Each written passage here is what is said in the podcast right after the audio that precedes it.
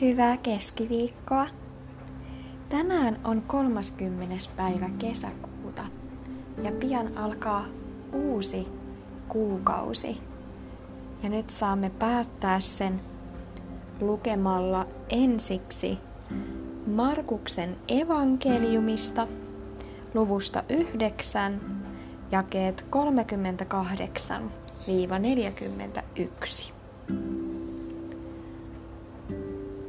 Johannes sanoi hänelle, Opettaja, me näemme erään, joka ei seuraa meitä. Sinun nimessäsi ajavan ulos riivaajia. Ja me kiersimme häntä, koska hän ei seurannut meitä. Mutta Jeesus sanoi, älkää häntä kieltäkö, sillä ei kukaan, joka tekee voimallisen teon minun nimeeni, voi kohta sen jälkeen puhua minusta pahaa. Sillä joka ei ole meitä vastaan, se on meidän puolellamme. Sillä joka antaa teille juodaksenne maljallisen vettä, siinä nimessä, että te olette Kristuksen omia, totisesti minä sanon teille, se ei jää palkkaansa vaille. Ja toinen raamatun kohta on Paavalin kirjasta roomalaisille, luvusta kolme, jakeet 27-31.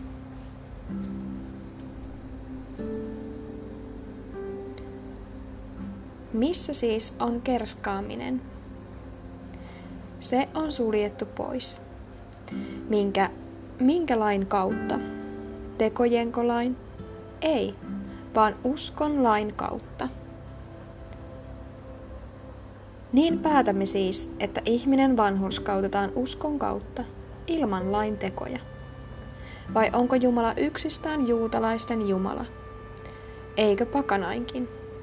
On pakanainkin, koska ju, koskapa Jumala on yksi, joka vanhurskauttaa ympärileikatut uskosta ja ympärileikkaamattomat uskon kautta. Teemmekö siis lain mitättömäksi uskon kautta? Pois se, vaan me vahvistamme lain. Näin.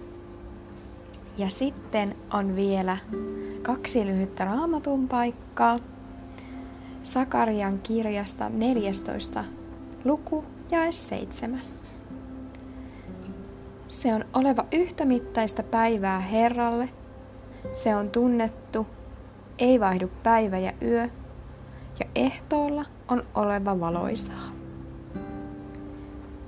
Ja Paavalin kirjasta roomalaisille luvusta 13, jae 11. Jo on hetki teidän unesta nousta, sillä pelastus on nyt meitä lähempänä kuin silloin, kun uskoon tulimme. Kiitos, kun jälleen pysähdyit Jumalan sanan äärelle ja oikein siunattua alkavaa uutta kuukautta.